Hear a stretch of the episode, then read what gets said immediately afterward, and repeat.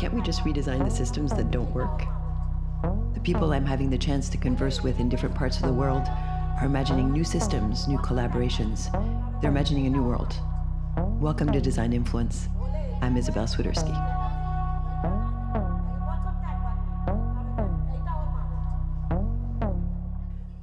When I started 725 in 2006, we worked almost exclusively with not for profits.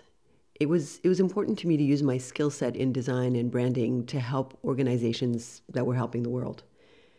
That same year, the B Corp movement was born. Three friends left their full time jobs in business and finance to develop a framework that would allow mission driven companies to measure and improve their positive impact over time.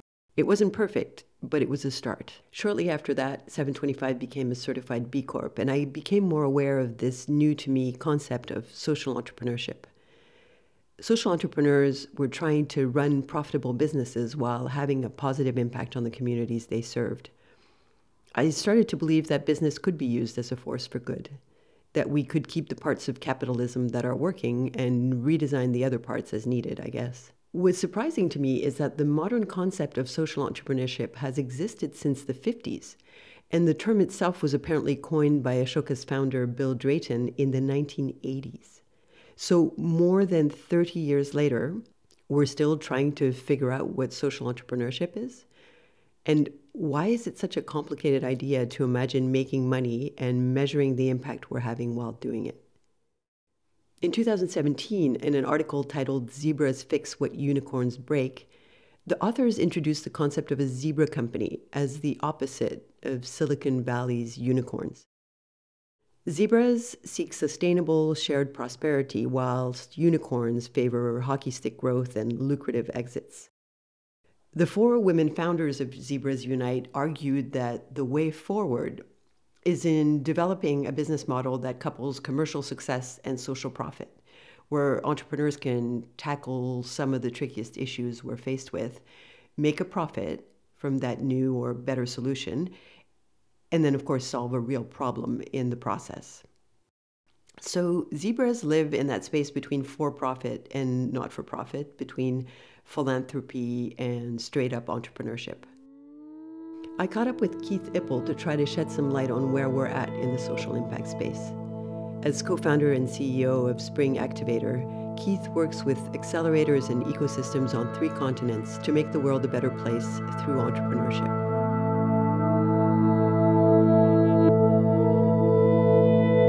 Are zebras social enterprises? And why are we talking about this now? Uh, it's a good question, actually. We find that around the world, people give it different names social entrepreneurship, social enterprise, impact entrepreneurship, um, conscious capitalism is a term that's well used in the US. We need to allow for this discourse about am I impact? Am I a social entrepreneur? Am I a conscious capitalist? How do I define that? The challenge with social entrepreneurship as a term is that sometimes people will confuse it with nonprofit or charity only which of course it doesn't it's not restricted to that but sometimes we do find it a bit limiting um, depending on where we go in the world. And so impact is a term that we will probably use most often. And so what we're looking for is people who intentionally want to make the world a better place.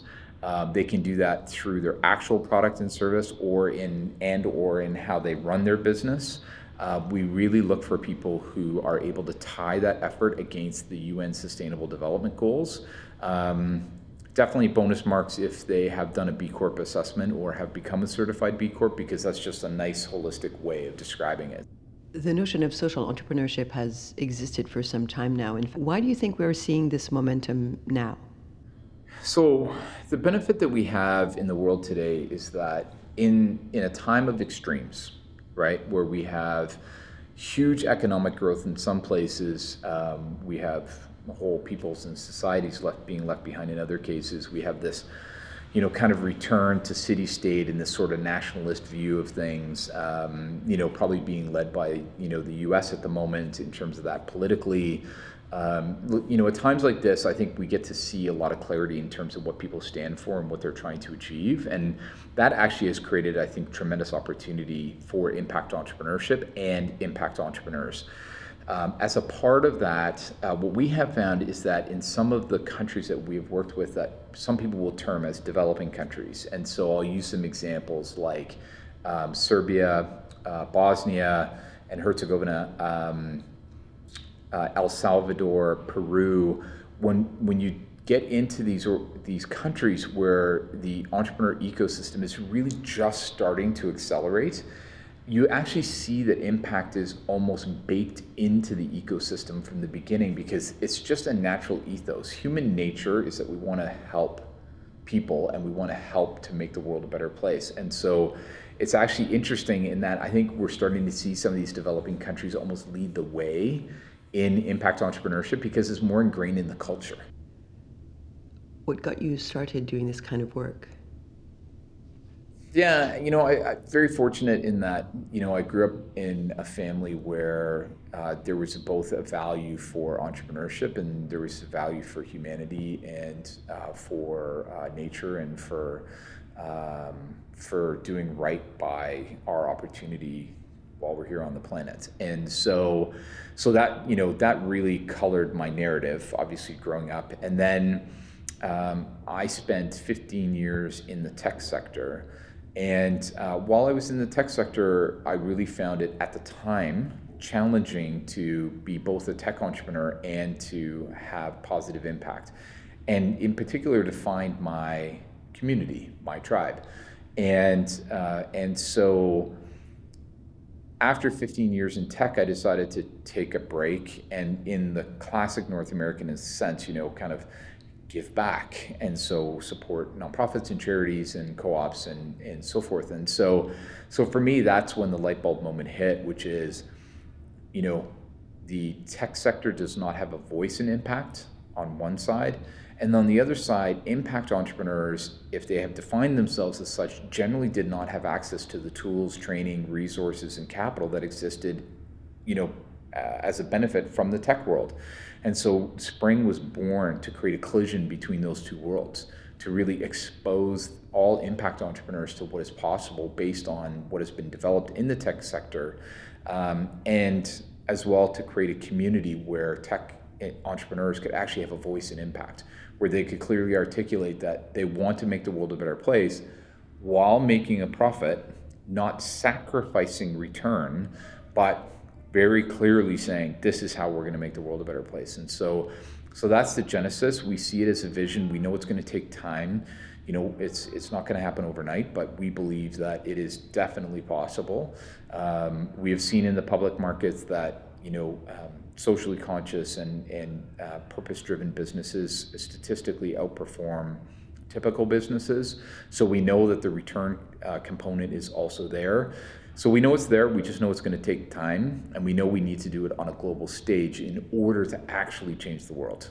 Many entrepreneurial ecosystems seem to favor the ideas and the early growth stages of a company, sometimes at the detriment of actually running the business and creating sustained shared value. What has been your experience in that respect? What I find is that generally speaking, entrepreneur ecosystems follow a fairly similar life cycle and where, say, for example, Silicon Valley, let's use that as the um, as the grandfather of startup ecosystems, the modern startup ecosystem, right? And it, and it's taken them, you know, call it 70 years to get to where they are today, and and obviously the largest in terms of number of startups, in terms of the amount of capital available, et cetera. Each other ecosystem that is following the, the life cycle shrinks each time, and so typically entrepreneur ecosystems are what I would call launch cities. You know, they're all about ideas, getting companies off the ground, teaching people about the culture of entrepreneurship, the opportunities that exist with it. Uh, from there, then you start to see things like building investment ecosystems, investor networks, building mentor networks, and the culture around mentoring and giving back. Um, and so from that process, then usually over time, you'll start to see the ecosystem maturing and saying, yes, we can help people to launch businesses, but now we need to help them grow businesses. Um, and so, City of Vancouver, for example, I think is well known as being a launch city. Um, and I would say in the last four years in particular, so still very recent past, Um, Vancouver's just starting to move into that. How do we help organizations scale? How do we build capability in terms of team, process, capital, go to market?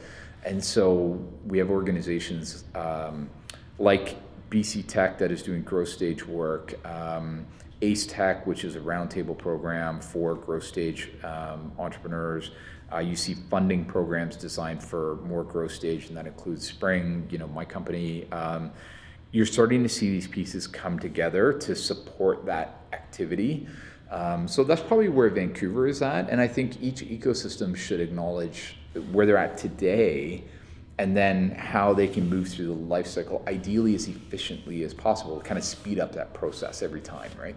How do you think we can design better frameworks to bring civil society, governments, corporations, and social enterprises together and figure out a way to be more collaborative, to create more opportunities and attract more funding? Yeah, you know, historically, what we find is that the genesis of each one of these, um, let's call it ecosystem collaboration elements, is is the lead from the entrepreneurs. So entrepreneurs really need to show um, the rest of the, the, the core ecosystem players what is possible. Um, and also, especially with government, because government is designed to serve all of the society, and it is, as a part of that, not designed to take risk um, in the ways that, say, a startup venture would um, by creating the startup community early and, and creating you know sort of these milestones and these benchmarks for growth and early success, it, it starts to give the government confidence on a few fronts. One is that the ventures will survive. The second one is it will create jobs. The third one is that it can impact a much broader section of society than maybe you might see early on. So that's really a critical component.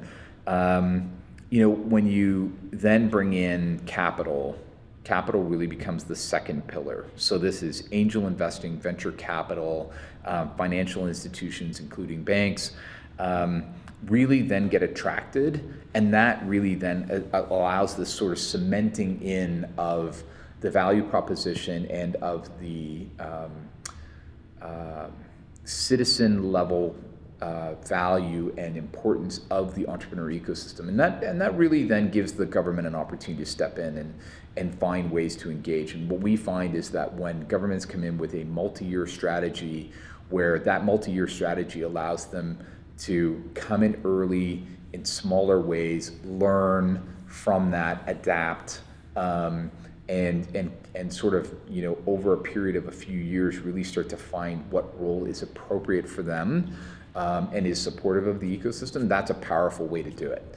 Um, and we've seen very good ways uh, of doing that. The 844 program in Vietnam, for example, would be an excellent example. Startup Peru would be an excellent example of uh, systems that um, and, and government intervention, for lack of a better term, that actually comes in in a highly collaborative way um, to impact the ecosystem. So, what does success look like for you? I think for us, um, you know, we want to have, as I said, a profound impact on the planet by the work that we do.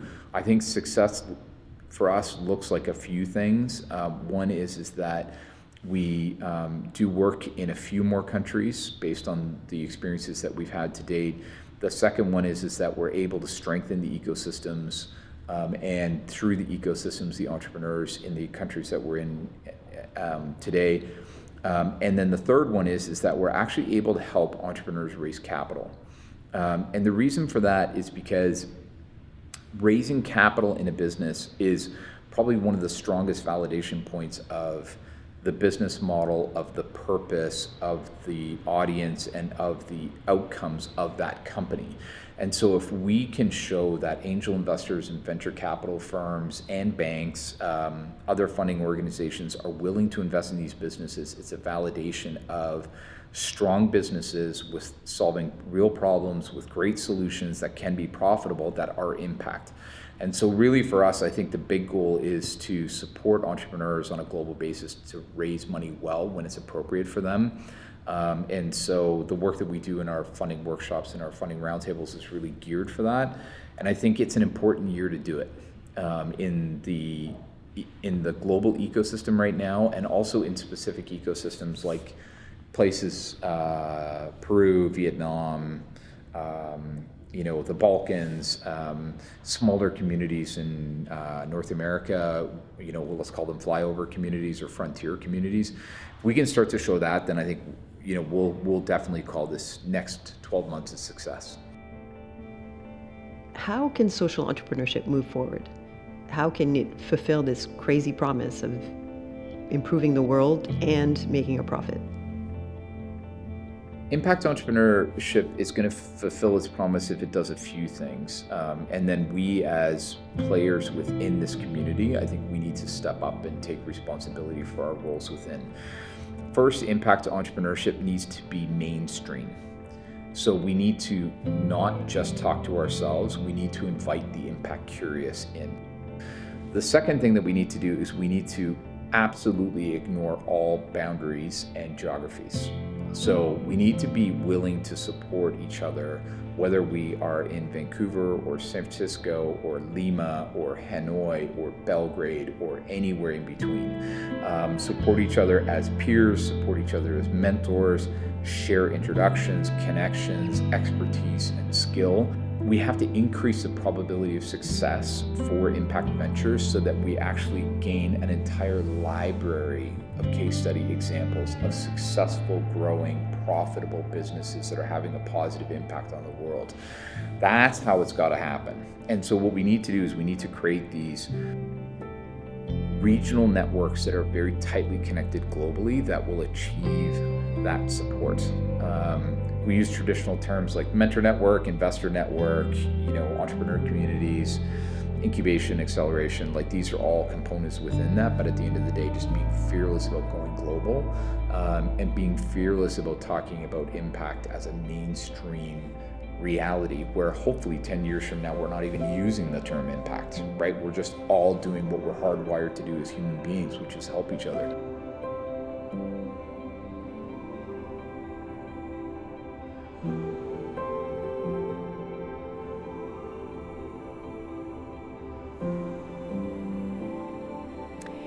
Keith Ippel is the founder of Spring Activator based in Vancouver, Canada. He works globally with ecosystems and collaborators to change the world through entrepreneurship.